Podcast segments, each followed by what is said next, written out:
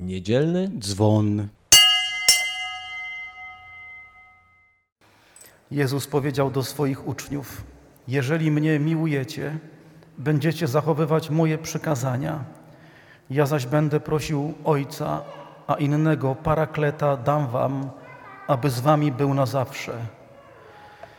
Jeśli mnie kto miłuje, będzie zachowywał moją naukę, a Ojciec mój umiłuje go i przyjdziemy do niego i mieszkanie u niego uczynimy. Kto nie miłuje mnie, ten nie zachowuje słów moich. A nauka, którą słyszycie, nie jest moja, ale tego, który mnie posłał, Ojca. To wam powiedziałem, przebywając wśród was. A Paraklet, Duch Święty, którego Ojciec pośle w moim imieniu, On was wszystkiego nauczy i przypomni wam wszystko, co ja wam powiedziałem. Oto słowo Pańskie. Kiedy nadszedł dzień pięćdziesiątnicy, znajdowali się wszyscy razem na tym samym miejscu. Dokładnie tak jak teraz. Wszyscy razem, dobrze Was widzieć, na tym samym miejscu w dzień pięćdziesiątnicy. Małego trzeba puścić, bo wtedy jest dobrze.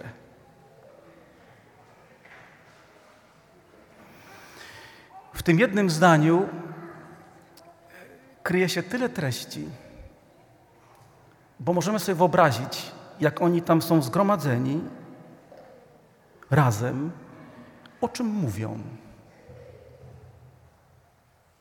Pan odszedł jakiś czas temu, byli świadkami w niebo wstąpienia, otrzymali nakaz, żeby się nie ruszać z Jerozolimy, tylko żeby trwać i czekać na obietnicę i oni to robią. Jak wyglądają ich te dni oczekiwania? O czym mówią? O wszystkim, co jest dla nich ważne. I być może ktoś z nich, jeden z apostołów, przywołuje słowa z wieczernika, słowa umocnienia, w których Pan mówi, że nazywa ich przyjaciółmi, że przyjdzie pocieszyciel, Duch Święty. Być może ktoś inny płacze, bo sobie przypomina te trzy lata bycia z Panem i do niego dociera, że zawiódł, że tak niewiele zrozumiał z tej nauki. Być może ktoś z nich pogrążony jest w smutku i w ogóle się nie odzywa. Być może co chwilkę, mimo tych różnych treści, które są wypowiadane, ktoś inny co chwilkę mówi: Przyjdź Duchu Święty, czekamy na Ciebie, potrzebujemy Ciebie bardzo. Nie? Błogosławimy Ciebie, to jest nasze życie, to jest nasza historia, przyjdź. Być może odzywa się Tomasz i mówi: Nie jestem godzin tu być, bo tak trudno jest mi uwierzyć w to wszystko. Wierzę tylko wtedy, kiedy namacalnie to odczuwam. I nikt go nie ocenia, tylko znów, tu przyjdź Duchu Święty, zapraszamy Cię, bo Tomasz się zmaga z czymś takim. Być może Piotr mówi, zaparłem się trzy razy, jestem kapusta, a nie apostoł. No to pozostali znów, Piotr, ale myśmy też zawiedli, no to przyjdź Duchu Święty. Być może ktoś, kto jest smutny i mówi o swoim smutku, nie jest oceniany przez innych. Nikt mu nie mówi, przestań się smucić, wszystko będzie dobrze. Wszystkie te rzeczy, które grają w sercach apostołów, są wypowiadane i są słyszalne przez wszystkich, i nikt nikogo tutaj nie strofuje, nie ustawia. To wszystko chce się wypowiedzieć. I jak refren powracają, być może psalmy, tak jak psalm dzisiejszy, niech stąpi Duch Twój, odnowi nas. My jesteśmy takim wieczernikiem, nas jest więcej i być może, tak jak u apostołów, ktoś z nas czuje, ja to nie powinienem być, bo z moją wiarą jest tak, że pożal się Boże. A cały Kościół, który trwa razem z tą osobą, mówi: przyjdź Duchu Święty do tej osoby.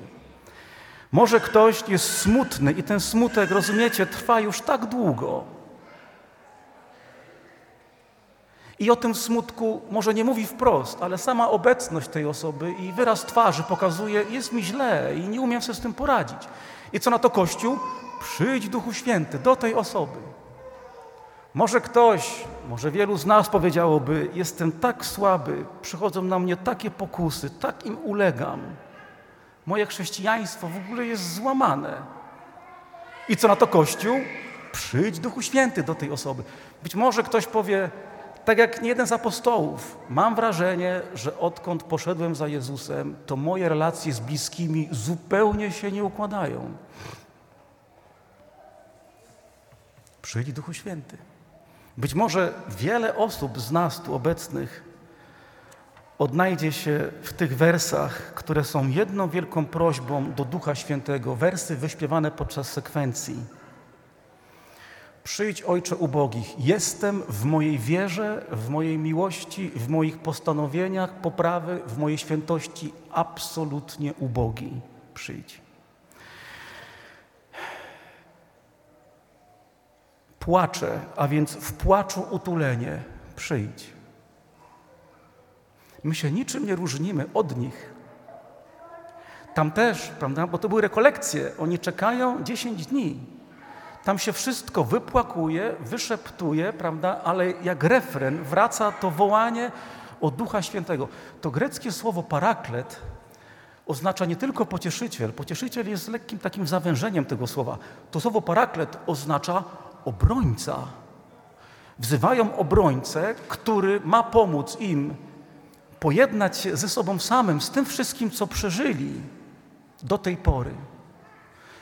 Oni, podobnie jak my, którzy tak lawirują między dobrem i złem, niejednokrotnie się gdzieś tam obciążają, analizują, czy postępowali dobrze, czy źle, oceniają się, osądzają, są rozdarci, wzywają obrońcę, który ich obroni przed ich własnym sumieniem i scali ich serca tak, żeby byli już jednym. Więc być może wśród nas są właśnie takie osoby. W płaczu utulenie. Przyjdź, ponieważ płaczę. Serc wierzących wnętrza. Przyjdź, ponieważ nie wierzę. Poddaj Twej potędze to wszystko, co we mnie jest nieświęte, jest nieczyste, jest jakąś porządliwością, jest jakimś lękiem. Bez Twojego tchnienia cóż jest wśród stworzenia? Cierń i nędzę. Przypuszczam, że nie jeden z nas i nie jedna z nas się w tym odnajdzie. Nie? Panie, bez Ciebie jestem wyschniętą pustynią. Gromadzimy się tutaj jak uczniowie, pozwalając, żeby to wszystko, co jest treścią mojego życia dziś, doszło do głosu, wypłynęło sobie, pozwalając sobie nie oceniać tego, to jest moje życie. Tak samo jak apostowie, mówiąc o tym wszystkim, co ich spotkało, o rzeczach pięknych, które były owocem relacji z Panem, ale także o rzeczach, których się wstydzą, Mówią o tym, nie chcąc się oceniać. Wzywają obrońcy, który pozwoli im zupełnie inaczej patrzeć na swoje życie i na życie innych. I zobaczcie, kiedy oni tak, zbierając to swoje życie, tak jak my dzisiaj, takie, a nie inne, i wzywając ducha, gdy on przyszedł, to oni z uczniów stali się apostołami. Co się wydarzyło? Przyjęli taką perspektywę patrzenia na siebie i na innych, jaką miał Pan Jezus. A on miał taką perspektywę, że nigdy patrząc na drugą osobę, na mnie, nigdy nie posługiwał się kategoriami dobra i zła. On się tym nie zajmował. On się nie zajmował sądzeniem ani ocenianiem. On się zajmował zbawianiem, a zbawianie to jest ocalanie drugiej osoby, począwszy od siebie samego. Więc paraklet, Duch Święty, obrońca, który chce stąpić, chce przede wszystkim obronić mnie przed sobą samym. Po to, abym czuł, że jestem pojednany, kochany, przyjęty, abym czuł, że Pan na mnie patrzy zawsze ocalającym wzrokiem. W ten sam sposób patrzył i na siebie, i na tych, do których On mnie posyła. Jak oni ruszyli z wieczernika, będąc wypełnionymi Duchem Świętym, a więc będąc pojednanymi ze sobą samym, to nie patrzyli nigdy już na drugiego człowieka w taki sposób, żeby go konfrontować między dobrem a złem, tylko robili dokładnie to, co Pan. Ocalali i zbawiali swoją postawą, swoim słowem, swoimi gestami, swoim sposobem postępowania i traktowania innych, począwszy od siebie. Więc w tej chwili mamy nasz wieczernik, jesteśmy tu zebrani, mamy swoje życie, takie, a nie inne. Mamy dzień wczorajszy, który być może dla niektórych był mega ciężki. Nieważne. Ważne jest to, że jesteśmy dziś na tym samym miejscu w dniu pięćdziesiątnicy. Przyjdź Duchu Święty. Jeśli Ci się spodoba właśnie teraz sprawić, że będzie wielki szum i że nagle wpłyniesz do naszych serc, albo uderzysz w dach tego kościoła, Boże, mam nadzieję, że proboszcz tego nie słyszy. Przyjdź tak, żeby nie było żadnej szkody, ale żebyśmy byli wypełnieni Twoją mocą, aby wychodząc stąd, mieć doświadczenie, że Ty pomagasz nam pojednać się każdemu z nas i każdej z nas ze sobą samym, z bliskimi. I abyśmy patrzyli na świat Twoimi oczyma, które nie oceniają, nie sądzą, tylko tak jak Ty, pomagają nam być obrońcami wszystkich tych, do których nas posyłasz.